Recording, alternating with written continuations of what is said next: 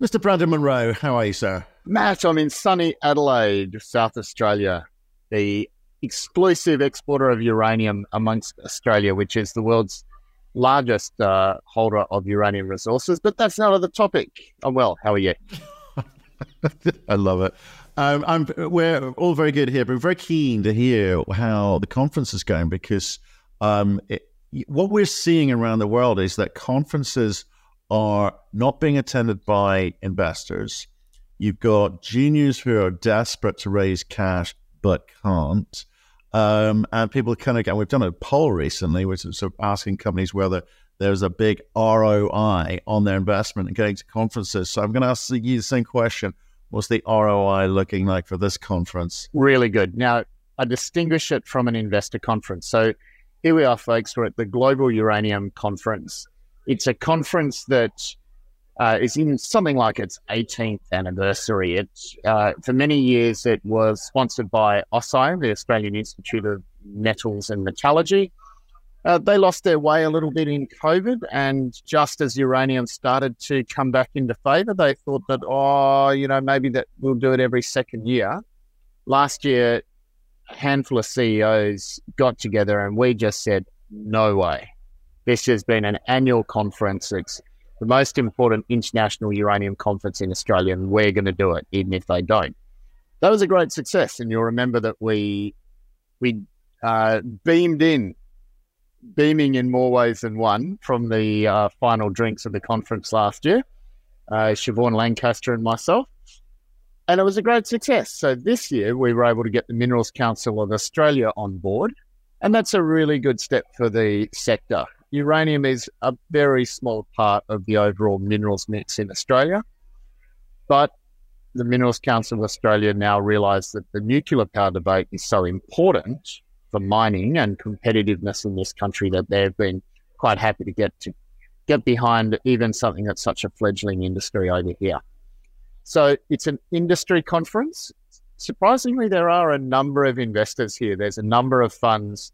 There's plenty of brokers. Bell Potter, which is one of the main broking firms in Australia, they're the key sponsor, but we had the other major broking firms here as well. Really well received, and for me, the ROI has been excellent. Okay, well, Bell Potter and others are bellwether for what's going on internationally. So brokers only come out when they can sniff money to be made. We know that for sure. So, and we've seen Peninsula announce a $50 million raise at bare minimum this morning. Do you feel that the uranium companies are feeling that they are able to raise capital? Because again, that goes against the current tide for most juniors in other metals. So how confident is everyone feeling? Yeah, it hasn't even been a topic of conversation. Obviously, the Peninsula raise was, and the lead broker to that, the lead manager, Shaw and Partners, they're here in the conference. They played a key role in a couple of the sessions that I ran today. However, it's not an anxiety point for any of the CEOs here. It just hasn't been that topic of discussion. The feeling is that the market's supportive, the market dynamics and fundamentals are absolutely outstanding. And unlike a couple of years ago when we had that first taste of market appetite and everyone was like, should we jump, should we jump, should we jump? I think everyone's pretty chilled about it here, with some exceptions and... but the CEOs who are here, which is all of the big names, they're all very comfortable with the position that they're in. Well, like I say, it goes against the tide. Not many metals companies out there, not many commodities company CEOs are feeling that way at the moment. So uranium is definitely the kind of green shoots appearing in the sector. And obviously we're seeing inflation rates coming down around the world, but hopefully interest rates as well to follow, that which will help. Now, tell me, you've run a few sessions. What were the session? What were the session topics, and why those topics? Why were they important to discuss? So my two sessions were, firstly, it was a panel with broker advisors. So we had not advisors, but analysts. So we had the resource analysts and energy analysts from Shaw and Partners, from Canaccord and from Bell Potter. So I had all three of them on the stage, and we had a really quite a fun, highly interactive panel session. And I get a bit bored by panel sessions at these conferences, to be quite frank. So I gamified it, and it sort of, I did get a couple of, I think they were compliments. I had a couple of people afterwards saying that I was channeling game show host. Would that be a compliment, Matt? Maybe not. Anyway, let's say yes. The point is everyone enjoyed this. Let's say yes. Thank you. Thank you. That's very kind of you. The point is that it was really well received. It was entertaining. We had the audience's attention for literally every minute of that hour-long session. But the information was really good. What they disclosed, what we talked about, what I was able to probe them on stage was fantastic. Then what we had was a pre-record from Pierre Yonder from WMC. Now, for everyone out there, WMC do the buying for Sprott Physical Uranium Trust, and Pierre is the kind of Chinese walled end of the business that works for the Sprott Physical Uranium Trust as their fuel buyer, their uranium buyer. So that, of course, was going to be interesting and enlightening. Then we came back, and I came back onto the stage, and I moderated a panel of uranium investors, which consisted of the state manager of Shaw and Partners here, Fraser McLeod, his long-term supporter of the uranium sector. I first came to Adelaide in 2016 to meet with Fraser. We did a lunch here when people were going, uranium, yes, I remember that. So He was here last year, and he was great. Guy Keller, of course, who's been on the energy show from Tribeca Investment Partners, he was on the panel. And then, interestingly, what we managed to secure a chap called James Hood. Now, he's the senior energy analyst within Regal Funds Management, which is like one of the biggest instos in the resources space in Australia. Certainly they're probably the biggest kind of leveraged long, short, structured institution in the country. So it was great because we had that strong diversity of opinion. And James in particular, time and time again, he'd bring us back to, look, from our perspective as a long, short investor, that stuff we don't even watch it. So we're talking about like analyst price decks, uranium price decks. And he said, look, I respect those guys a lot. I don't watch any of that stuff. I look at money flows. Your 15-day moving average is so much more important to me being a long-short in fund than what it's going to be in 5 years' time. The audience loved it. For many people sitting in the audience who might have been a bit technical or not at the coalface of investor relations and capital markets, this was real insights. This was like the first time they were even hearing this way of thinking. So it was a really valuable session and also a lot of fun. Well, and that's what it needs, because most of these conferences, unfortunately, are mundane, boring, same old events. And I think that's why investors aren't rocking up to the investor-focused ones.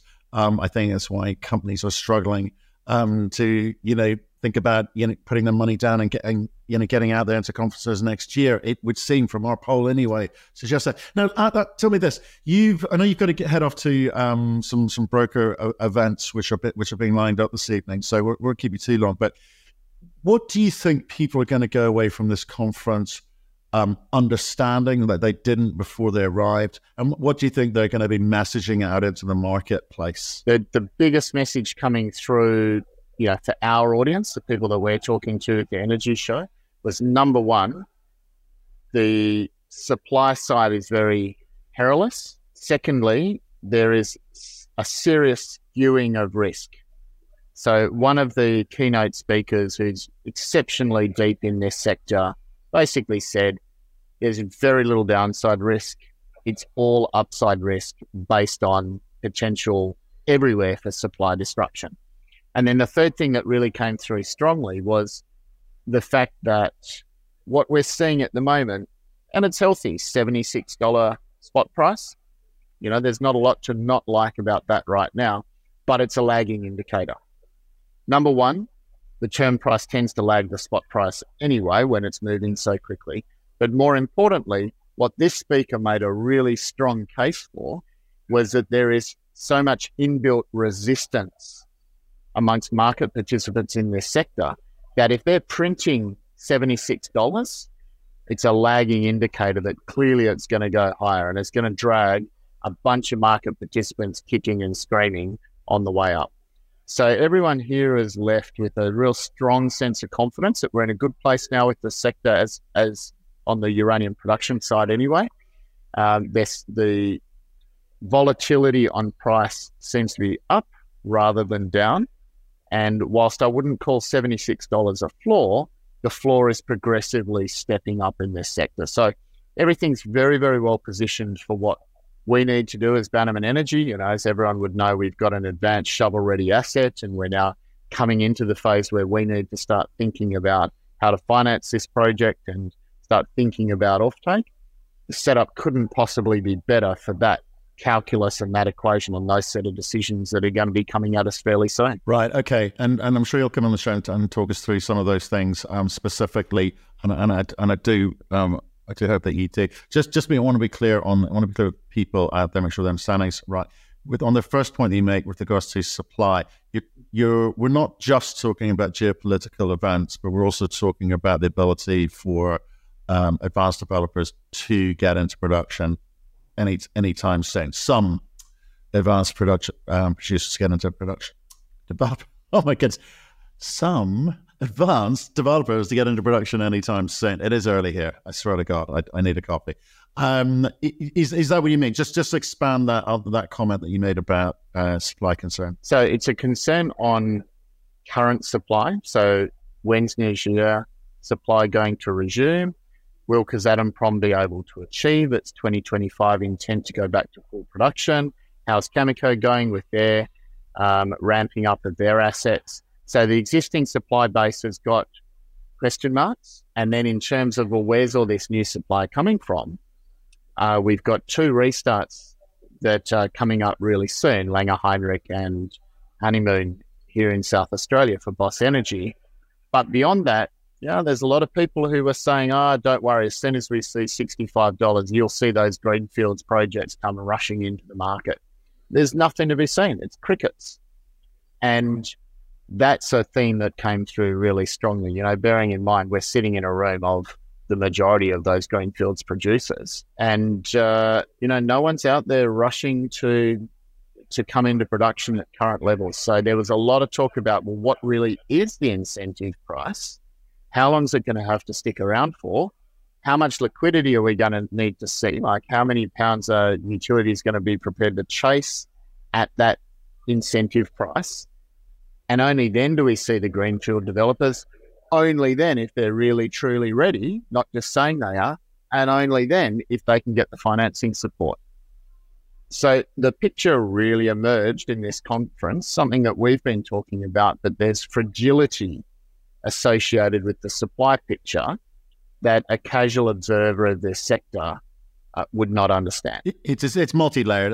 It really is, and I think that will, you know, it will reveal itself over the coming months as price starts moving. But do you feel? And I've talked about this with Guy, John Champaglia, Justin Garum had some commentary about this with in terms of this transition from a buyer's market towards a seller's market. But there's a kind of holding period where the sellers are in control in a sense, but they're also got to get their timing right, i.e., yeah, it is at a price which works for us, but I think we can eke out a bit more from these buyers at the moment because they are getting so desperate that perhaps it's time for them to sweat as much as we have for the last 10, 12 years. So are you getting a sense that maybe there are some people that could move but are choosing just to hold back and just see what happens? If they leave it 3 months, they might get a better price. You know, Matt, I'd characterize it a different way. You know, in general, we've moved now into a seller's market rather than a buyer's market. But the more nuanced message that I received from a number of different people at this conference was, we're actually more on the cusp. We're not seeing the circumstances that will lead us in 5 years' time saying, yeah, end of 2023, wow, well, we were really in a seller's market then. It's more a transition. We're not yet seeing the behavior that clearly demarcates the market conditions as a seller's market. And I think that's something that will evolve the more time we spend with uranium prices above the 70s into the 80s, you know, and so forth, they will start to define the atmosphere and the negotiating positions more clearly as a seller's market. I absolutely tend to agree with you on that one, but I also my other fear is for investors is that price rushes through to a spike. So I like these higher lows, but I think we will spike at something ludicrous, which will perhaps leave a few people with a little bit too much money on the table, and they, you know, may cause some damage. So if there could be a nice, you know, accretive transition through those price ranges, that would be great. But we shall see. We shall see the mood of the market. Boom! I don't know what noise you made on stage, but I'll go with boom. What do you think of that? And that was 2.5 minutes. But there we go. You, this is such a special guest. We allow you some leeway. Well, look, get off there, go and shake some hands, you know, work the room as it were, and we'll see you very, very soon. Thank you very much. Fantastic. Thanks for having me on, Matt. Talk soon.